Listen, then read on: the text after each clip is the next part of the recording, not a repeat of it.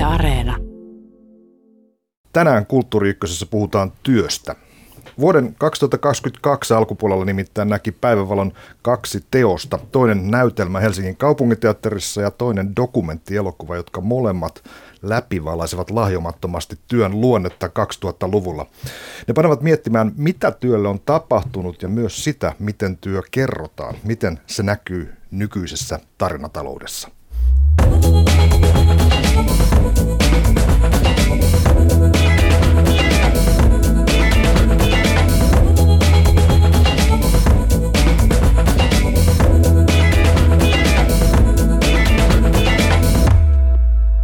Mikko Räsäsen tulevaisuus pyöri Helsingin kaupunginteatterin suurella näyttämöllä kevään. Tervetuloa näytelmäkirjailija kirjailija Mika Ripatti. Kiitoksia. Happy Worker or How Work Was Sabotaged. Miten suomennat tämän John Webster? Uh, iloinen työntekijä, miten työ sabotoitiin. Tai työteko. Niin, tervetuloa John. Sun dokkari on pyörinyt elokuvateattereissa, missä minäkin sen näin. Oikea paikka nähdä, nähdä elokuva. Uh, Kertokaa vähän, millainen on teidän työhistorianne? mä en, ollut, mä en ollut päivääkään palkkatöissä. Olimme pari kesätyötä varmaan nuorena, mutta tota, en. en et, et, et mä, oon, mä, oon ollut, no, mä oon ollut yksityisyrittäjä vuodesta 1993, mutta aina menee niinku keikasta toi, keikkaan ja, ja, ja, ja ei aina tiedä, mistä se raha tulee. Ja sitten se on ihmeellistä silloin, kun se tipahtaa kuin mannaa taivaalta, mutta välillä se ei tipahda. Mika? tota, mulla on kaksi hyvin erilaista työhistoriaa. Toisaalta mä oon ollut kirjoittaja, käsikirjoittaja, näytelmäkirjailija pitkiä jaksoja elämässä, elämässäni ja toisaalta mä oon tehnyt tota, ruumillista työtä, rakentamistyötä ja ä, teen sitä tälläkin hetkellä päivittäin. Stara. Kyllä. Aivan. Tuota, mun, mä voin tähän heittää vaan, että mä oon ollut 30 vuotta kuukausi palkalla. Eli tuota, jos kuulun, kuulo, kuulostan rentoutuneelta, niin ehkä se johtuu osittain siitä. Lähdetään liikkeelle kuvittelemaan semmoinen optimaalinen työtila. Mitä te ajattelette, niin kun, nyt kun te olette työtä tallentanut, kuvan, kuvannut ja, ja tota, kirjoittaneet ja miettineet sitä, niin mikä olisi semmoinen optimaalinen työntekijän tilanne? Työntekijän tilanne? Niin, mi- mi- milloin on hyvä olla työntekijä? Kun tässä, tässä meillä on muitakin esimerkkejä, mistä myöhemmin puhumme. Mä ajattelen sillä tavalla, että työn kaksi keskeistä aspektia on rahan tekeminen, tietenkin ansioiden saaminen ja sen kautta eläminen – ja toisaalta se on sosiaalista toimintaa, se on laumassa olemista ja työyhteisön jäsenenä olemista. Ja silloin kun ansiotyö yhdistyy hyvään työyhteisöön, jossa on tota, hyvä olla osana jotain sosiaalista kokonaisuutta, niin silloinhan työntekijä on onnellisimmillaan ja työntekijä tuntuu kivalta ja siinäkin tapauksessa, että se olisi tylsää, monotonista, raskasta. Ajattelisin niin, että siis työntekijä on hyvä olla silloin, kun tietää, mitä työnantaja häneltä odottaa. Hänellä on ne työkalut tehdä se työ mm. ja se aika tehdä se työ. Ja sitten, että hän näkee sen työnsä tuloksen. Minä tein tämän, se aiheutti tämän. Ja se kuulostaa hirveän yksinkertaisilta, ja niinhän se pitäisi ollakin, mutta siis, siis, siis tutkimusten mukaan alle puolet työssä, työssäkävijöistä, ja nyt ehkä puhutaan enemmän toimistotyöstä, tietää mitä, varmuudella, mitä työnantaja häneltä odottaa. Eli mennään päivittäin töihin, eikä ihan tiedetä, mitä mun pitäisi siellä tehdä.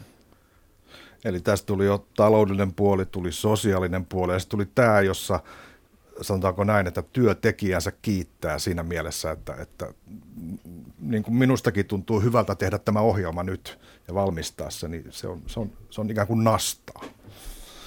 Mulle siis tämän, tämän elokuvatekemisen aikana siis yksi sellainen käänteen tekevä niin kuin hetki oli, luin David Graeberin antropologi, edesmenneen antropologi David Graeberin uh, Bullshit Jobs, ja, ja siinä hän siis kuvaili tämmöistä tuota, viime vuosisadan alun uh, lasten psykologiaa, joka joka puhuu tämmöisestä um, the delight of being the cause, eli, eli siis se ilo, mikä ihminen saa siitä, että on aiheuttanut jotain. Mm.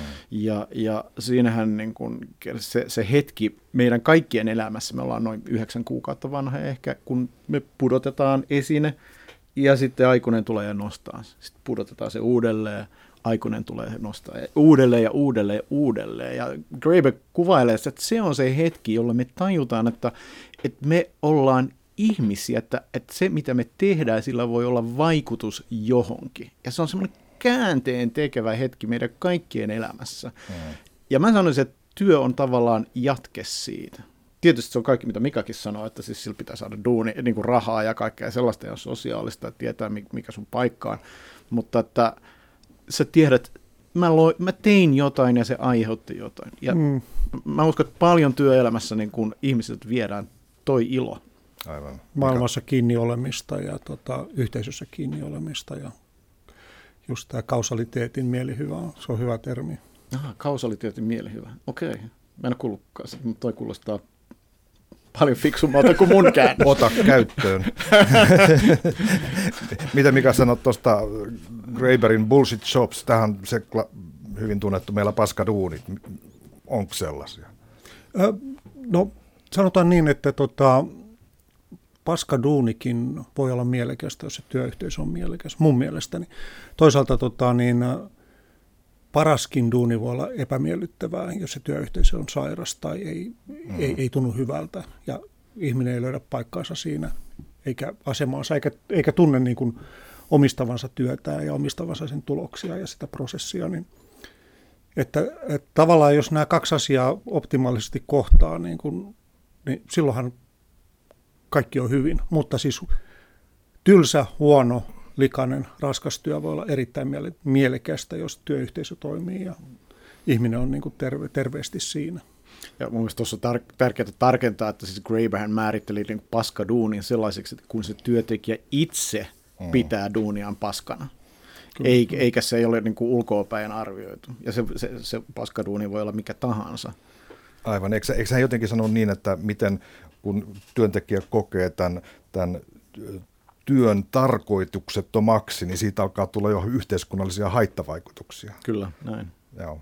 Tota, äh, sä oot tehnyt ainakin kahdessa dokkarissa selkeästi työtä kuvaavia, tai tehnyt kaksi työtä kuvavaa dokkaria, pölynimurikauppiat ja, ja sitten tota, mikä se oli, minkä taakseen jättää. Hetkinen. Sen edestään löytää. Sen edestään Joo. löytää. Usein ihmiset muistaa sen niin Mutta tässä on hyvä, hyvä esimerkki siis siitä, että, että, että, että pölynimurikauppiasta vaan ajatella, että sinäpä tyhjänpäiväinen homma ja sitten poliisit on onpas tärkeää, että nämä on, niin kuin, nämä on ääripäät. En lähtenyt kummaskaan elokuvassa niinkään tekemään työ, niin kuin elokuvaa niin kuin sit työstä itsessään. Um, ehkä mä oon huomannut, että et, et, et mun, mua kiehtoo niin kuin kuvata ihmisiä, johon liittyy niin kuin ennakkoon vahvoja, tai siis vahvoja ennakkoluuloja, pölynumerokauppiaat ja prostituoituja ja no poliisiakin tietyissä piireissä, poliitikkoja, kaikki alkaa p myöskin, siinä on semmoinen yhteinen, yhteinen, mutta ehkä, ehkä tässäkin elokuvassa, jossa on niin burnout, siis loppuun palaminen aika, aika tota keskeisessä roolissa myöskin, niin kun koin, että et, et siihenkin liittyy vahvoja ennakkoluuloja, siihen loppuun palaamiseen liittyy, liittyy vahva stigma, niin tuntuu myöskin mm. tärkeältä kuvata sitä. Mikä sulla on, sun, sun kolme näytelmää on sanottu ö, yhteiskunnalliseksi trilogiaksi jossain, jossain esitetekstissä vähintään. There's no hurry vuodet 2012 vakavuusongelma, ja, joka oli 2016, ja nyt tämä Mikko Rasasen tulevaisuus tältä vuodelta. Pidätkö sä tätä trilogiana jonkinlaisena vastinena Kaurismäen työläistrilogialle. tuota, neljäsosa puuttuu. Tuota, tuota, mä, en, mä en suunnitellut trilogiaa, mutta kun joku sen sellaiseksi halusi nimetä, niin mä otin mielellään vastaan sen trilogiuuden. että tota, et kyllä joo, niissä on paljon yhteistä ja yksi toimittaja sanoi mulle, että nämä on niin kypärätrilogia ja mä omaksun sen termin heti, koska niissä tehdään sellaisia töitä, missä ihmisillä on suojakypärä päässä ja suojamet päällä. Ja tota, ne kuvaa rakennustyössä olevia ihmisiä, rakenta, maarakentajia ja rakentajia. Ilman muuta niillä on paljon yhteistä. Ja mm. tietenkin kehittää tarinoita ja kirjoittaa näytelmiä, niin siinä kuljettaa omia pitkiä teemoja ja nämä näytelmät sisältää mun, mun, mua kiinnostaneita pitkiä teemoja.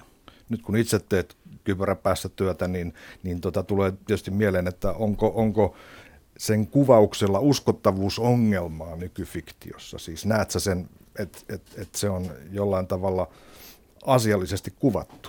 Vai kuvataanko sitä ylipäätään? Sitä kuvataan tosi vähän. Hmm. Työ, työ on melkein aina toimistotyötä nykyisin, kun kuvataan. Ja se silmän tasalta katsojan kanssa katsottava työ on poikkeuksetta toimistotyötä tai asiantuntijatyötä. Ja äh, ruumiillista työtä ja sellaisia duunaritöitä kuvataan monesti jonkun ongelman kautta tai sen kautta, että on sosiaalinen vääryys, joka, johon päähenkilömme joutuu ja jo, olosuhteet, joita vastaan hän joutuu taistelemaan. Ja sitten tulee heti sellainen toiselta tasolta katsottu asia. Eli mulle itselle ainakin tulee olo, että nykydraamassa kuvataan hyvin vähän silmän tasalta ruumillisen työntekijöitä tai tällaisia duunariammatteja. Mitä mieltä sä oot, John? No tietysti niin kuin mietin niin kuin omalta niin kuin genreltä niin dokumenttielokuvia, että mitä dokumenttielokuvia mm. on tehty, niin, niin tota, siis, äh, väitän, että toimistotyöstä on tehty tosi vähän. Poikkeuksen ehkä media, siis, siis niin kuin toimitukset ja, ja näin poispäin, mutta siis taas niin kuin maataloudesta ja, ja äh, tehdastyöstä on niin kuin paljon dokumenttielokuvia olemassa. Um, ja mun mielestä on kiinnostava kysymys, että, että miksi näin on. Että ainoa mitä, tai siis useimmat, jotka tehdään toimistotyössä, ne on komedioita. Nimenomaan tätä mäkin mietin, että Office ja kumppanit. Joo että siellä luiskaudutaan sinne satiirin puolelle ja komedian puolelle. Kyllä. Ja mä väitän, että, että koska niin usein, ja no ehkä Mika tietää tämän paremmin kuin minä, että, että komedia ja, ja, ja niin kuin nauru tulee kärsimyksestä. Hmm. Ja siellä toimistolla, siellä kyllä kärsi. ja sosiaalisesta ja, häpäisystä. Ja so, joo, joka on tunnistettava. Kyllä.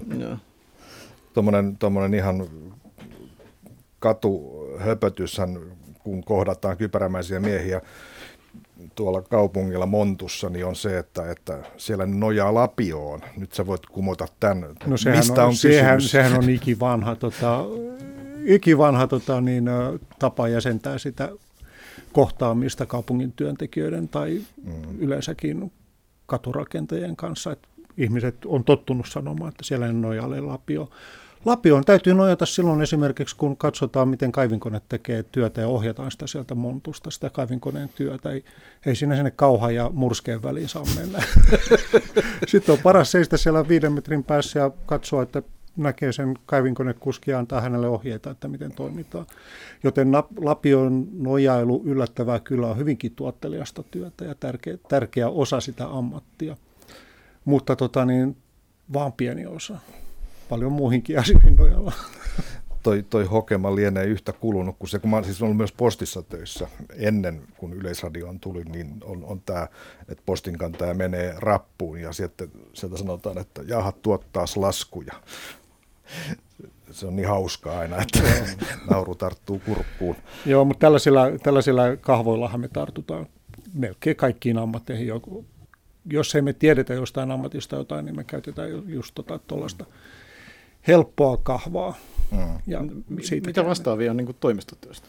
Niin. Se on paperin pyörittely. Mm. Paperin pyörittely. Kopiokoneasioista mun käsittääkseni on yhtä ja toista, mutta ei ja kokoukset mitään. tietysti, siis loputtomat kokoukset, mutta ne on taas totta. mutta ehkä sielläkin tapahtuu sitä tuottavaa työtä kaiken lomassa. Ja tota, äh, niin, kliseet on hy- hyviä siitä, että ne sekä kuvaa että vääristää kohdettaa.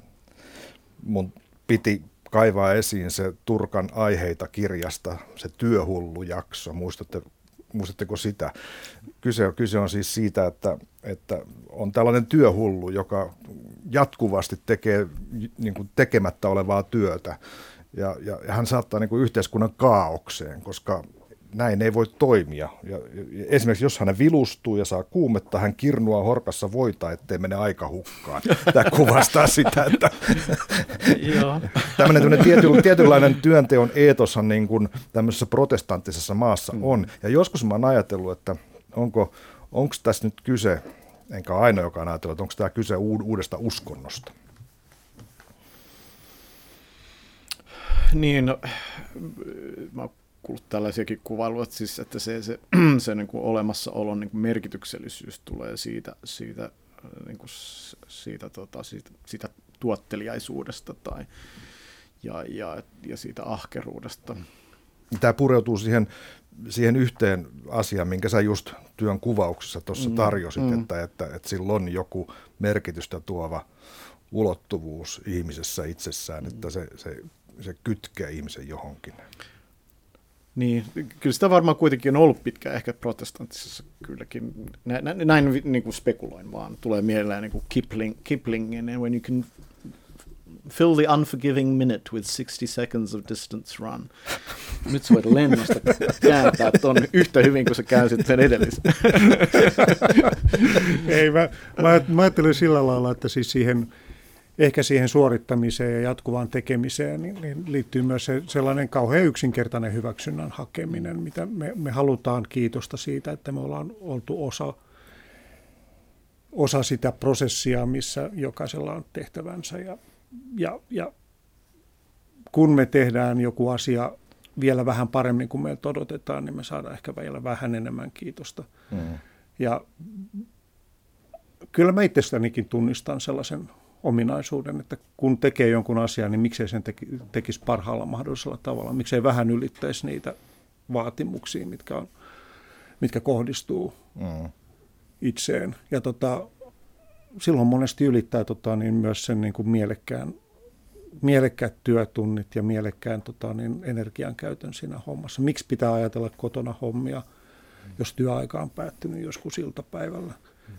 miksi tarvitsee aamulla herätä aikaisin ja ajatella, että tänään aloitan sillä ja sillä, miksei sitä aloita sillä hetkellä, kun sinne työpaikalle menee. Mm. Niin, niin tällainen niin kuin työn muokkaaminen vielä vähän suuremmaksi osaksi omaa elämää kuin sen pitäisi olla, niin se on, mä luulen, että se on aika tyypillistä monella. Se voi hyvinkin siis olla siis kulttuurinen, siis niin kuin kulttuurin määrittele, määrittelemä asia. Siis nyt siis osa, osana tätä elokuvaa kuvattiin aika paljon Koreassa, Etelä-Koreassa, jossa seurattiin teinejä, jotka siis ihan tavallisena viikonpäivänä siis opiskelivat niin kuin yhteen saakka aamulla. Ja sitten jos oli tenttejä niin kuin neljään saakka aamulla, siis joka päivä ja siis lauantainakin.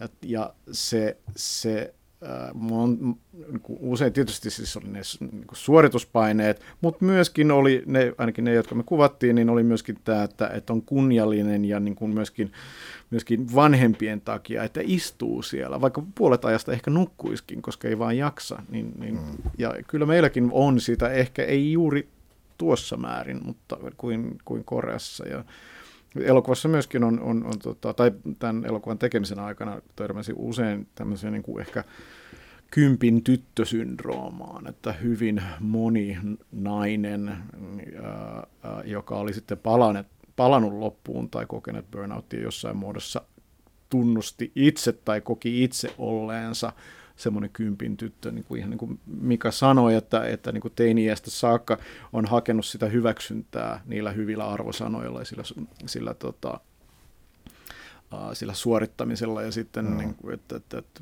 pärjää hyvin yliopistossa ja saa niin kuin hyvän, hyvän tota, tut, tutkinnon sieltä ja, ja se voi olla, että tämmöiset paineet kohdistuu ehkä, ehkä meidän yhteiskunnassa erityisesti naisiin Aivan. enemmän kuin miehiin kuuntelette Kulttuuri Ykkösen lähetystä, jossa puhutaan työstä ja tämmöisenä taustateksteinä.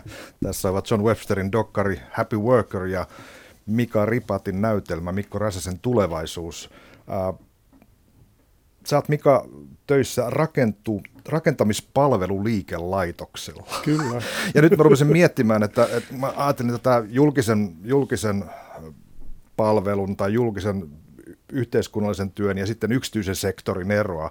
Niin onko tässä nyt tapahtunut niin kuin kielellisesti jonkinlainen niin kuin yhdistyminen, että kun puhutaan rakennus, rakentamispalveluliikelaitoksesta, niin siinä ikään kuin bisnes ja tämä yhteiskuntallinen tota, työ yhdistyy.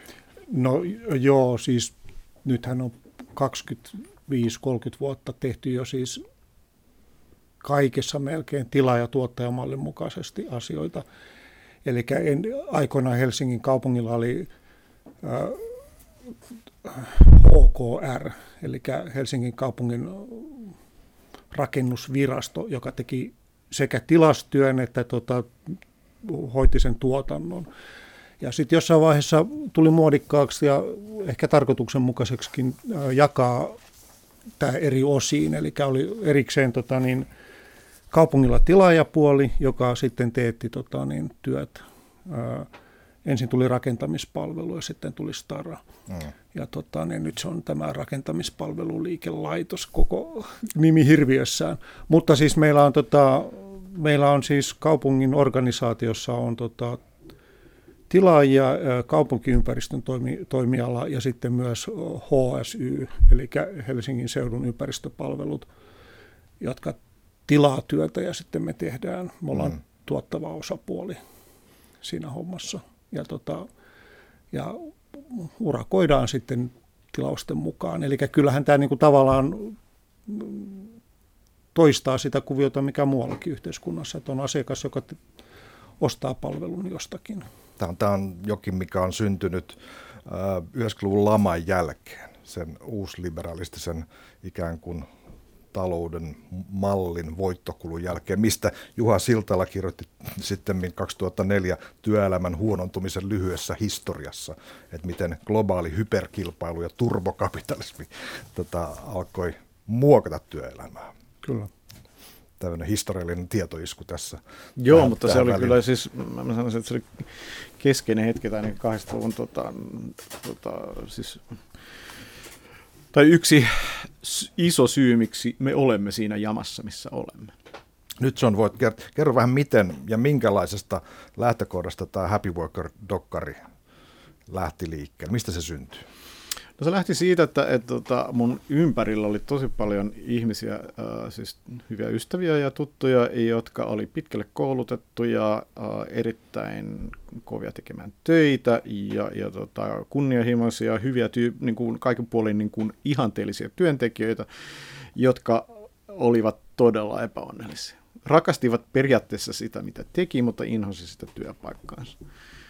Ja, ja ähm, si- mua kiinnosti, miksi näin on. Erityisesti lakimiehet ja yritysjuristit erityisesti.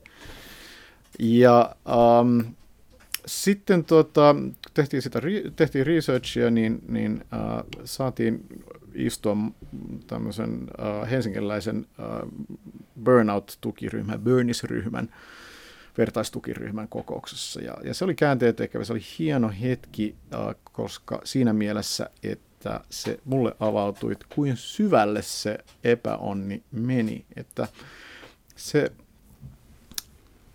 ihmiset koki, jotka kokivat sen burnout, he kokivat jollain tavalla, että he eivät olleet se henkilö, jota he luulivat. He, he olivat jotenkin huonompia tai heikompia tai niin kuin koko elämänsä oli, se oli niin kuin eksistentiaalinen kriisi heille. Mm, mm. Siitä ei vaan noin vaan niin kuin, niin kuin parilla, parin viikon niin kuin joogasessiolla niin kuin pärjätä, vaan niin iso muutos. Ja se tuntuu myöskin niin, niin tota, väärältä, koska eihän se ole niin niiden ihmisten vika. Että se, sehän on se, työ, se työilma, tai siis työkulttuuri, joka on myrkyllinen. Ja et, et jos ajatellaan nyt niin kuin verrataan johonkin teht, teht, tehtaaseen, jossa tota, um, jossa on, on, on tota, myrkyllisiä kaasuja ympäristössä niin, niin, ja ihmiset sairastuu siitä, niin eihän kukaan silloin luule, että se on sen yksilön heikkoutta. Mm.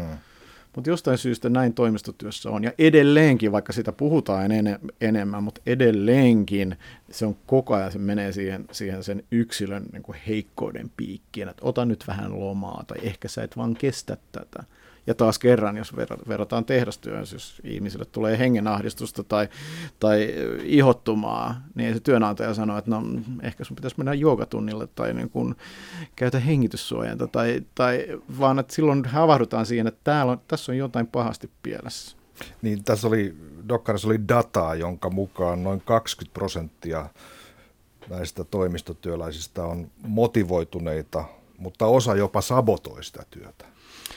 Joo, jotkut ihmiset sanovat, että, että, että tämä, niin kuin, tämä kärjistää tämä elokuva ja, ja tässä on huumori niin kuin aika keskeisessä osiossa, koska eihän tälle asialle voi kuin nauraa. Mm. Se on oikeasti, se on, mä oon tehnyt tätä neljä vuotta ja se on oikeasti just niin järjetöntä kuin mitä se, se näyttää ja myöskin data tukee. Eli me nyt käytetään tässä elokuvassa Gallupin dataa ja Gallup on tehnyt niin kuin, toista vuosikymmentä niin kuin vertailevaa tutkimusta maailmanlaajuisesti ja siellä noin keskimäärin siis 20 prosenttia ihmisistä on sitoutuneita työhönsä, 60 prosenttia on niin sanotusti ei-sitoutuneita ja 20 prosenttia on, on, on, mitä Gallup kutsuu, aktiivisesti ei-sitoutuneita.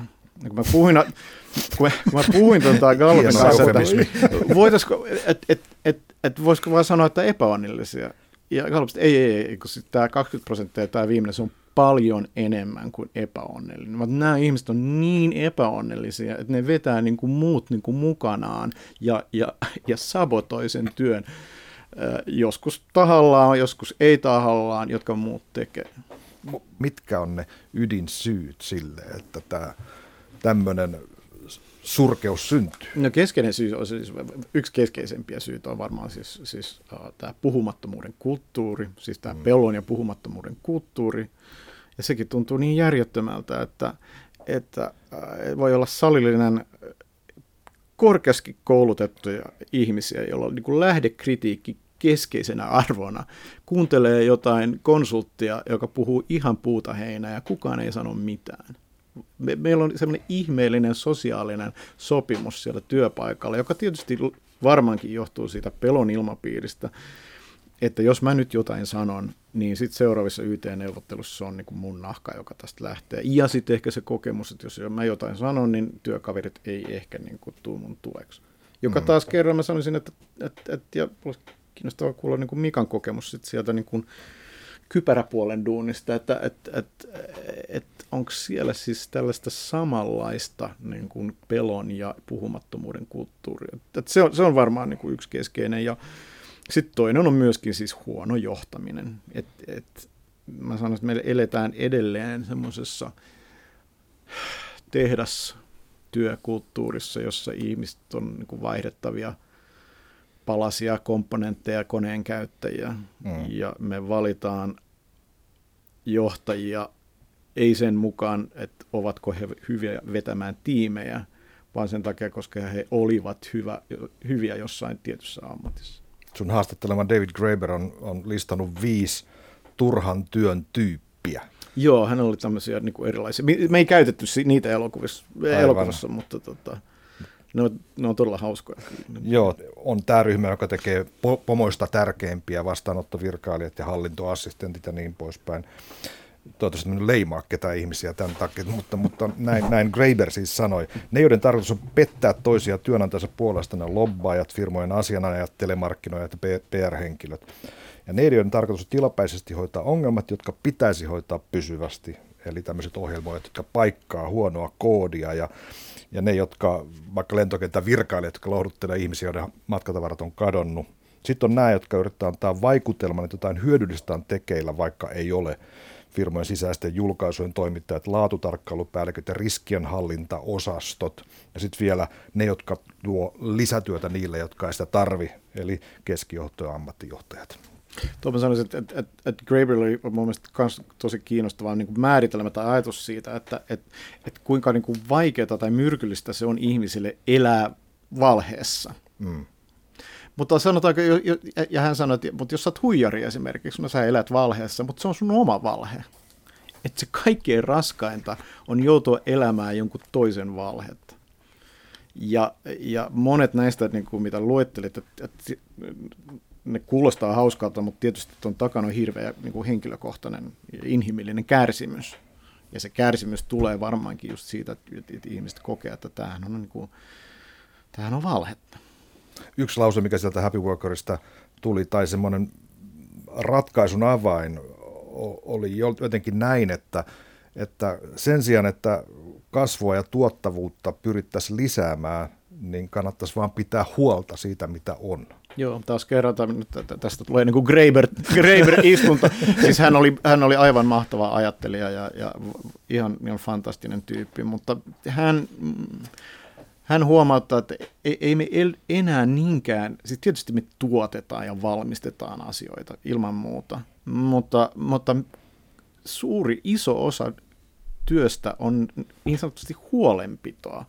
Että siis tietysti ihmisistä pidetään huolta ja rakennuksista ja tietyä, teistä ja infrastruktuurista pidetään huolta. Mm. Ja, ja, ja paljon työstä on niin kuin sen asioiden, että yritetään ylläpitää niitä.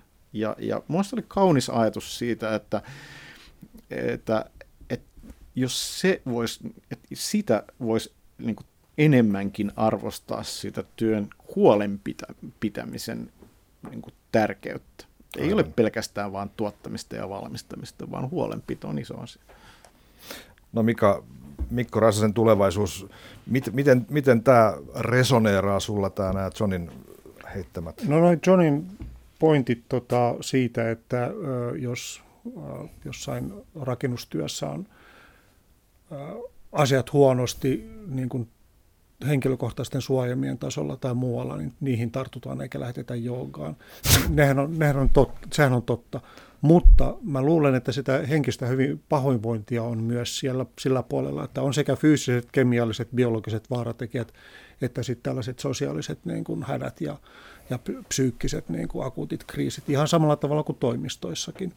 Ja yksi iso tekijä, mikä sitä tuottaa tällä hetkellä rakennusteollisuudessa, on se, että työpaikkoja tuhotaan, niitä muutetaan tota niin, työn teettämisorganisaatioiksi. Ne ei ole enää yhteisiä työpaikkoja, vaan on organisaatioita, jotka hankkii resursseja, erilaisia vuokrafirmojen kautta tulevia rakennusmiehiä ja naisia. Ja tota, ne on ihmisiä monesti, jotka tota, ei kuulu siihen työyhteisöön niin kuin täysimääräisinä jäseninä – tai täysivaltaisina jäseninä ei, ei ole ehkä tota, niin, kauhean sisällä suomalaisessa yhteiskunnassakaan, jos tulee mm. vaikka laivalla joka viikko yli ja menee viikonlopuiksi ja lomiksi sitten taas tota, niin kotimaahansa. Ja tota, niin, kaikki rakenteet tuottaa sellaista ei-heimouttavaa, ei-laumauttavaa tota, niin, atomismia, joka tota, joka vie ihmisiltä sitä sosiaalista mielihyvää, jonkun asian, jonkun yhteisön osana olemisen mielihyvää. Mm. Ja se on niin kuin, jos ajatellaan, että kaikki työt voisi sisältää tällaisen sosiaalisen aspektin, että me kuulutaan johonkin yhteisöön ja meillä on identiteetti sen osana, niin tällä hetkellä tuotannollisessa työssä niin kuin hyvin paljon rikotaan tätä, tätä yhteisöllisyyttä. Ja se ei ole, se ei ole niin kuin, se on niin kuin äh, diskregaatiota, se ei ole segregaatiota, se on diskregaatiota, se on niin kuin lauman aktiivista hajottamista. Ja, ja sen takia meillä on tota, niin, ihmisiä, paljon ihmisiä, jotka eivät koe olevansa niin kuin osa sitä työpaikkaa eikä osa, tota, niin osallisina siinä työnsä omistajuudessa. Ne tulevat vaan, tekevät oman osuutensa mm. ja menevät pois eikä saa sitä niin kuin yhteisen aikaansaamisen mielihyvää, mikä työhön voisi kuulua. Aivan. Ja se on niin kuin viimeiset parikymmentä vuotta ollut voimakkaana trendinä suomalaisessa rakennusteollisuudessa. Oliko Mikko Räsäsen tulevaisuudessa näitä lähtökohtia, kun sä aloit kirjoittaa sitä? No ylipäätään sellainen, tota, rupesi kiinnostaa jossain vaiheessa se, että, tota, että rakentajat nähdään Suome, mä tajusin, että rakentajat nähdään Suomessa yhä enemmän ulkopuolisina. Muuhun suhtauduttiin, kun mä kulin jossain rakenta, rake, rakentajan vaatteissa tuolla kaupungilla, niin kun, että sellaisella odotuksella, että mä en puhuisi suomea. Että mäkin olisin ulkomaalainen, että mäkin mieluummin puhuisin Venäjää tai Viroa. Ja tota, mä rupesin ajattelemaan sitä, että, että mitä aiheuttaa niin kuin koko yhteiskunnalle ja meidän käsitykselle työstä ja tekemisestä se, että, että me lähtökohtaisesti ajatellaan, että jokainen huomiovaatteessa kadulla kulkeva ihminen tai telineellä oleva ihminen tai kaivannossa oleva ihminen on jotakin muuta kuin täysi valtainen Suomen, Suomen kansalainen tai meidän yhteisömme täysivaltainen jäsen. Mm.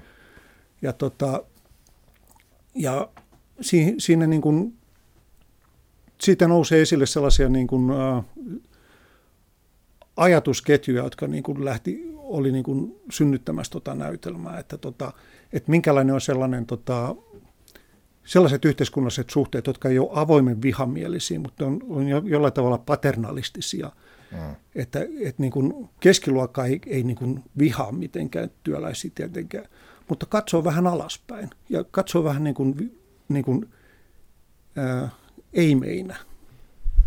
Että niin kuin verbi othering, englannin verbi, tota, niin että, jota Suomessa ei niin paljon käytetään niin kuin verbinä, mutta että, että niin kuin tehdään jostakin ihmisestä ulkopuolinen. Tehdään sitä niin kuin joku toinen. Onko se toiseuttamista vai? Toiseuttamista, on se jo. Joo. Kyllä, Ajattelin, että mä yrittäisin kääntää. Mä, sori. Koska... ja mä ajattelin just sitä samaa. No, okay, on, on, on sitä, sitä varmasti käytetäänkin jo, näinhän se, näinhän se täytyy olla. Mutta tota, mua kiinnostaa, että mi, mi, miten tästä yhteiskunnallisesta tilanteesta päästäisiin siihen tilanteeseen, että, että, että myös ruumiillisen työntekijät, myös huomiovaate miehet ja naiset tuolla kadulla niin kuin nähtäisiin osana tätä niin kuin kokonaisuutta, eikä vain niin kuin jonakin toisena. Se vaatii mun mielestä niin kuin vah, uutta vahvaa työväenliikettä. Ei samalla välineellä välttämättä kuin sata vuotta sitten, mutta jollain toisella välineellä. Mutta jo, jonkunlaista sosiaalista kohesiota pitää rakentaa ihan aktiivisesti, koska ei se itsestäänkään tule tässä tilanteessa.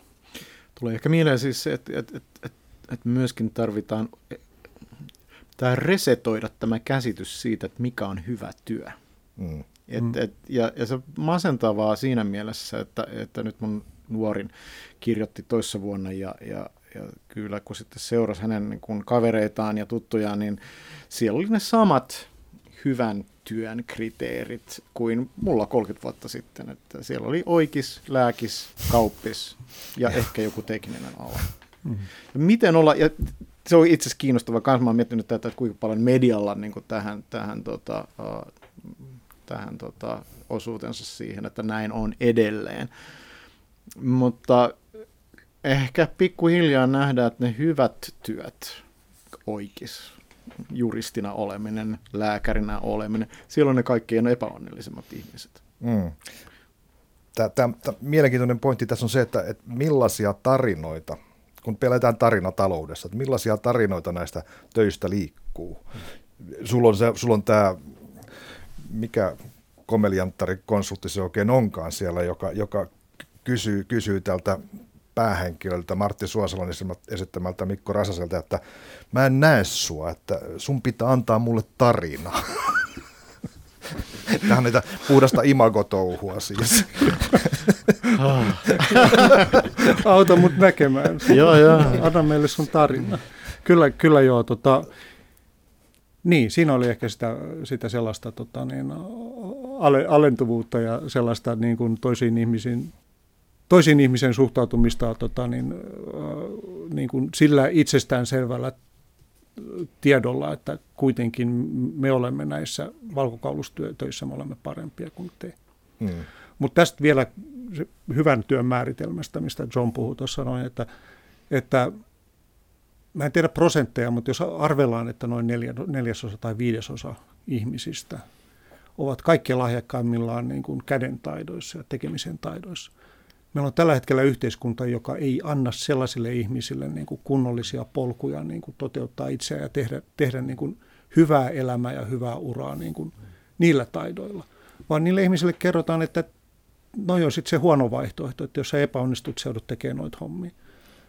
Että yritä kaikkea muuta. Ja sitten ihmiset yrittää, yrittää tehdä sellaisia tota, opintopolkuja ja, ja työuria, jotka eivät ole heille niin kuin ominaisia. Hmm Ja samalla menetetään valtava määrä sellaista osaamista, että kun kuuntelee ihmisten kertomuksia esimerkiksi uusista asunnoista, miten huonosti ne on rakennettu, niin onko se, johtuuko se siitä, että niihin töihin eivät ole päässeet ne ihmiset, jotka olisivat siinä kaikkein parhaita.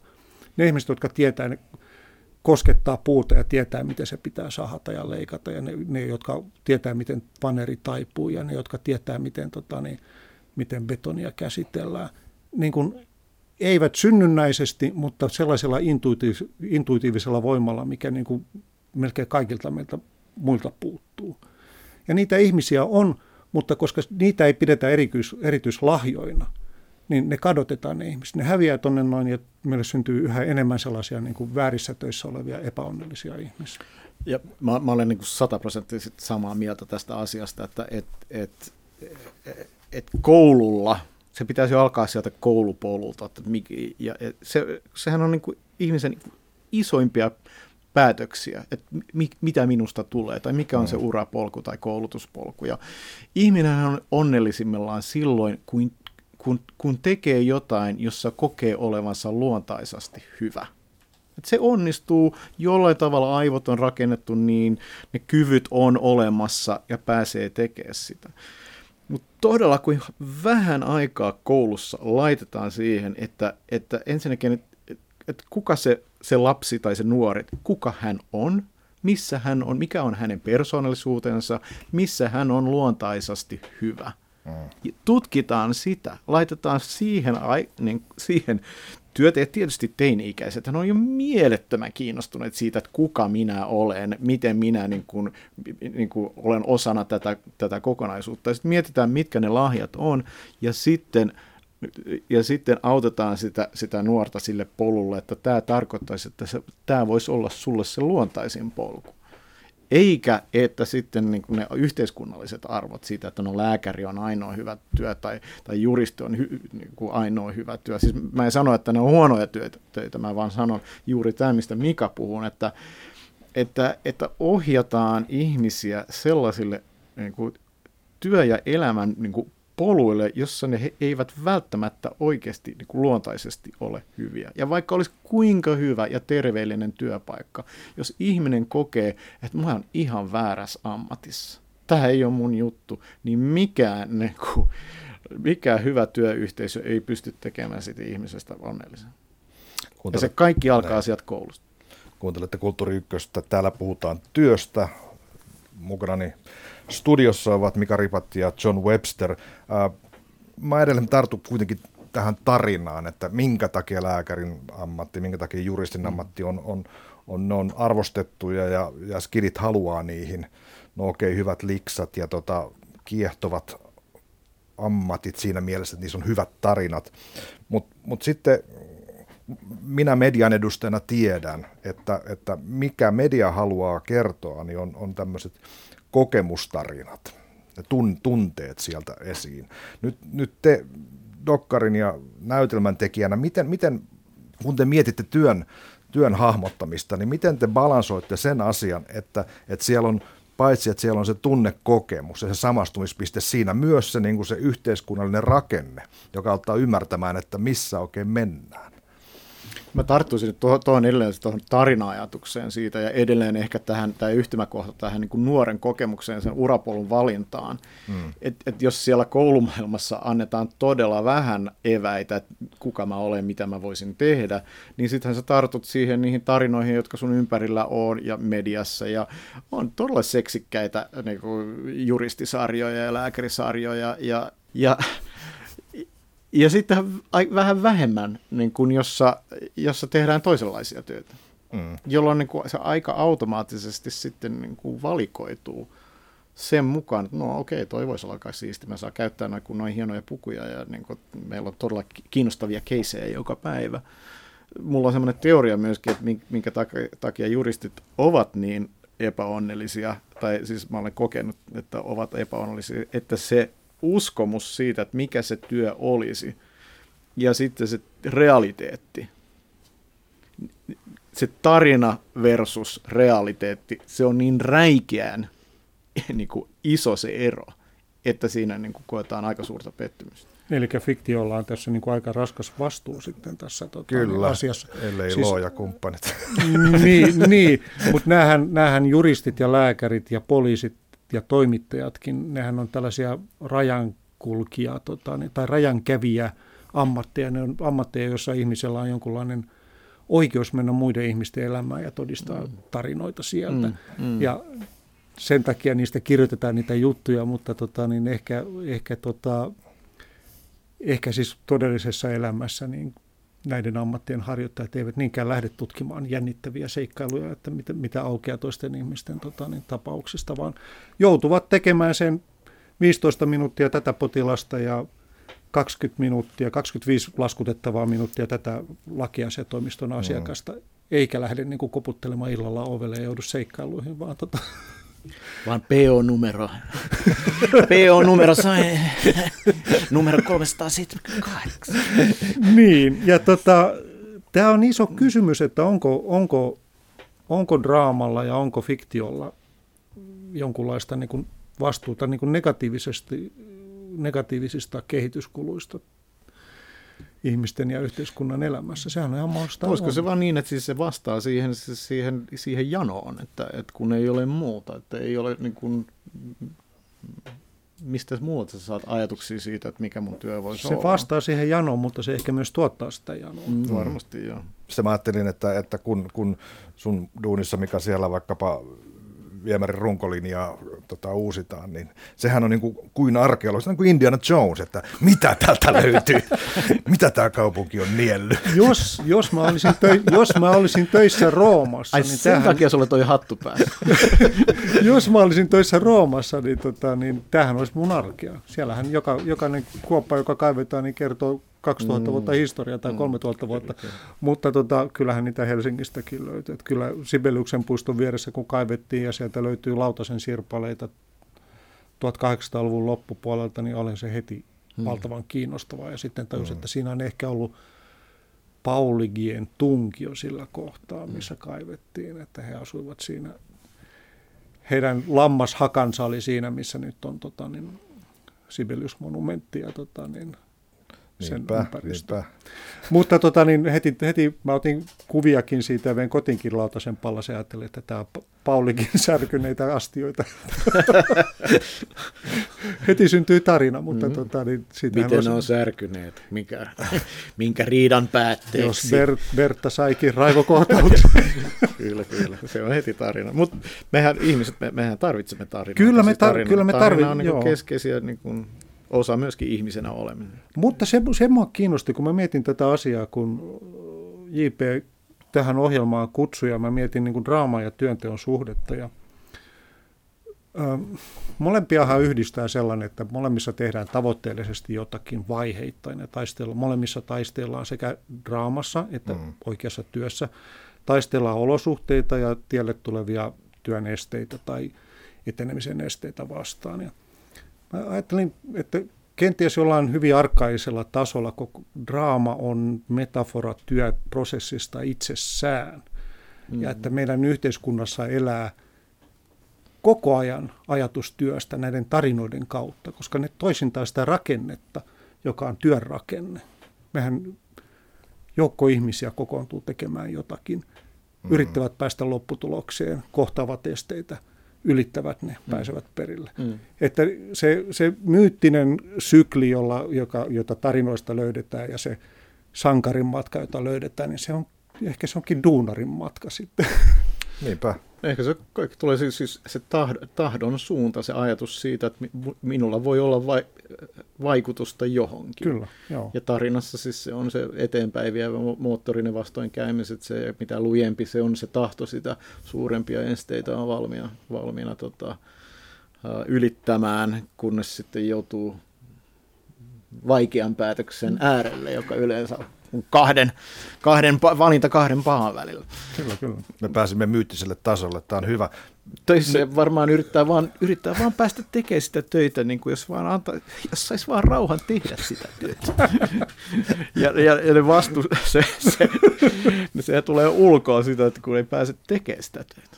Nyt on mahdollisuus valita kappale, musiikkia tähän loppuun. John, sulla oli jotain. Joo, joo Happy Workerin loppubiisi äh, tekstien alle. Tota, äh, mä halusin kovasti tämmöisen, nyt mä en muista artistin nimeä, mutta siis äh, Le travail c'est est santé, eli työ on terveyttä. Ja se on 60-luvulta peräisin, ähm, se, sillä oli myös vaikutusta tuohon äh, työväenliikkeeseen Ranskassa 60-luvulla. Se on aika hauska. Lähinnä sen, sen, äh, sen sanoma on se, että jos mä oon ymmärtänyt oikein, työ on terveyttä, mitä vähemmän teet sitä, sitä terveellisempää se on. Kiitoksia. Mika Ripatti, John Webster. Kiitoksia. Kiitos. Le travail, c'est la santé. Rien faire, c'est la conserver. Les prisonniers du boulot font pas de vieux os. Ces gens qui courent au grand galop, en autométro ou vélo, vont-ils voir un film rigolo? Mais non, ils vont à leur boulot. Le travail, c'est la santé. Rien faire, c'est la conserver.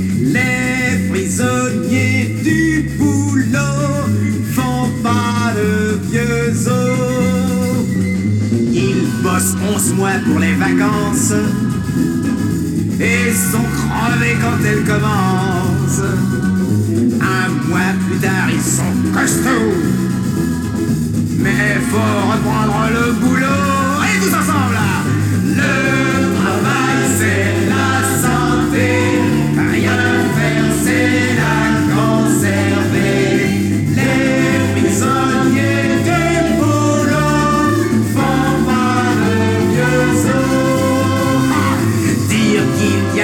planet.